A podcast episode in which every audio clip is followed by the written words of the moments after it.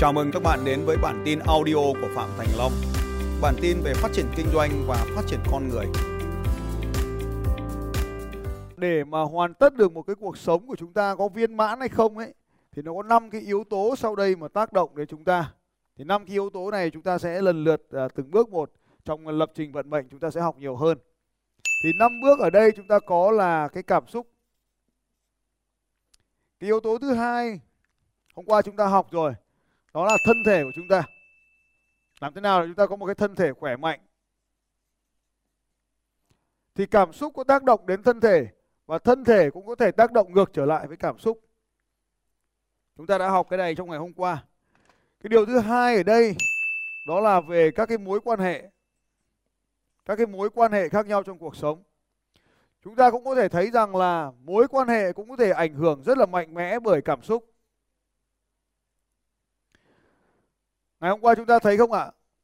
Cái cảm xúc của chúng ta mà tích cực thì nó có thể lan tỏa sang cả con cá, lan tỏa sang cả con chó. Nó mạnh đến mức như vậy, nó có thể lan tỏa sang cả những người xung quanh và nó ảnh hưởng tới mối quan hệ. Câu hỏi của bạn là sao về muộn thế? Nó khiến cho hỏng đi mối quan hệ của chúng ta. Và chúng ta có thể hỏi là muốn rửa mặt bằng nước khăn nóng hay khăn lạnh thì nó có thể xây dựng và hàn gắn mối quan hệ của chúng ta. Chỉ một câu hỏi như vậy. Cho nên cảm xúc của chúng ta có thể tác động vào mối quan hệ.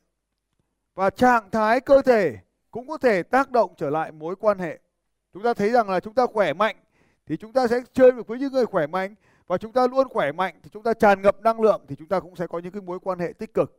Và thực tế mà nói, mối quan hệ cũng có thể ảnh hưởng ngược trở lại thân thể của chúng ta và mối quan hệ cũng có tác động ngược trở lại cảm xúc của chúng ta. Trong ngày hôm nay chúng ta đã nói phát tín hiệu đúng không ạ? Chúng ta đã nói ở bầu đi tròn, ở ống thì dài. Chúng ta nói gần mực thì đen, gần đèn thì sáng. Chơi với ai chúng ta có thể ảnh hưởng bởi họ. Cho nên cảm xúc của những người xung quanh, những mối quan hệ mà chúng ta có, có sẽ quyết định cuộc đời của chúng ta. Cho nên nó cũng ảnh hưởng đến cảm xúc của chúng ta. Cái yếu tố thứ ba mà chúng ta có thể nhìn thấy ở đây chính là yếu tố tiền bạc.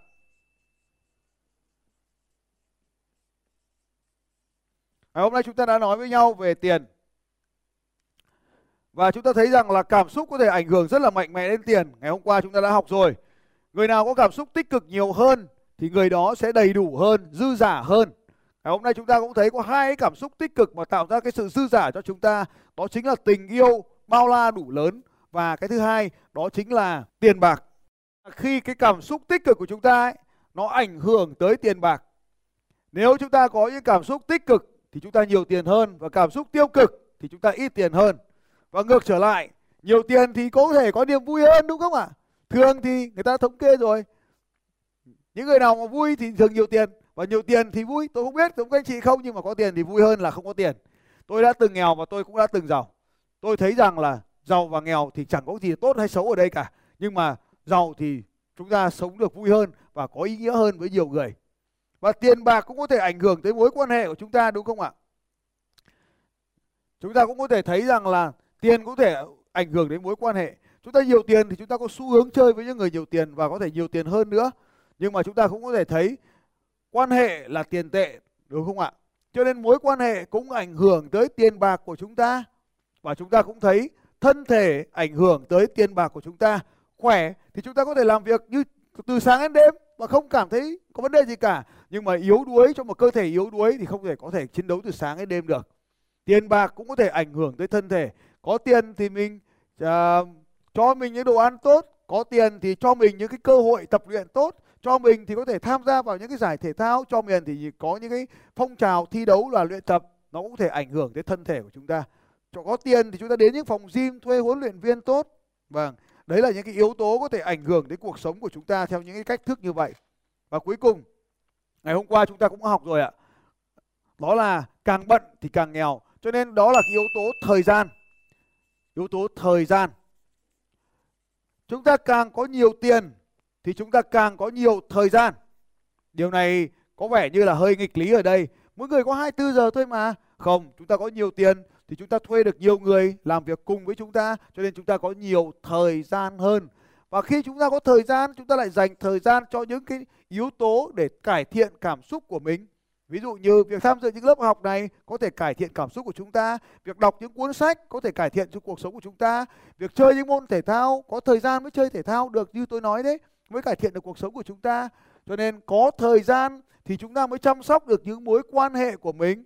Có thời gian bạn chơi với con, có thời gian bạn mới chăm sóc gia đình mình, có thời gian bạn mới có thể chăm sóc khách hàng của mình. Cho nên càng nhiều mối quan hệ bao nhiêu thì bạn lại càng nhiều thời gian bấy nhiêu. Và chính là yếu tố này. Bạn có thời gian thì bạn mới chăm sóc cơ thể mình, mới tập luyện thể thao được, mới trở nên khỏe mạnh hơn. Cho nên chính vì thế, càng khỏe mạnh bao nhiêu thì bạn càng cảm thấy một ngày nó có ý nghĩa, càng cảm thấy một ngày nó có hiệu suất cao. Cho nên năm cái yếu tố này tác động qua lại lẫn nhau.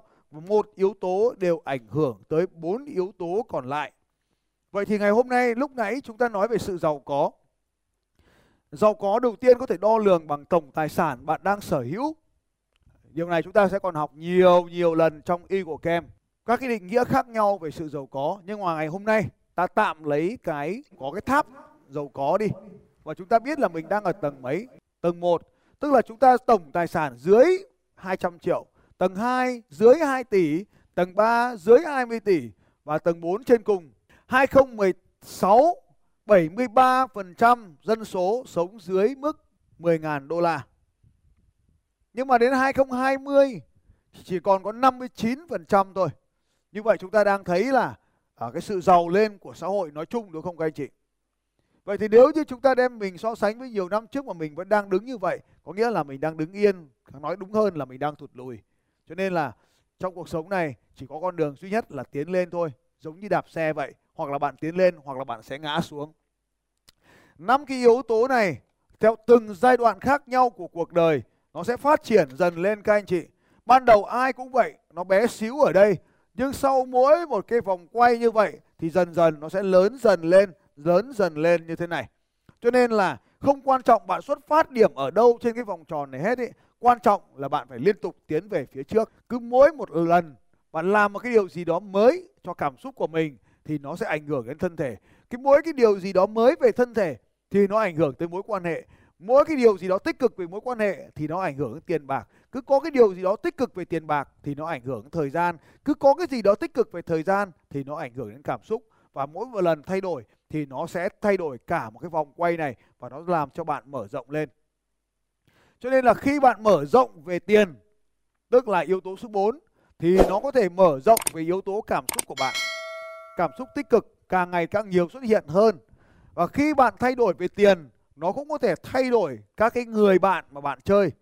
Và các bạn cũng có thể nhìn thấy thay đổi bạn chơi thì nó cũng có thể ảnh hưởng đến tiền bạc của bạn. Cho nên là mây tầng nào thì gặp mây tầng đó. Xin chào các bạn và hẹn gặp lại các bạn vào bản tin audio tiếp theo của Phạm Thành Long vào 6 giờ sáng mai.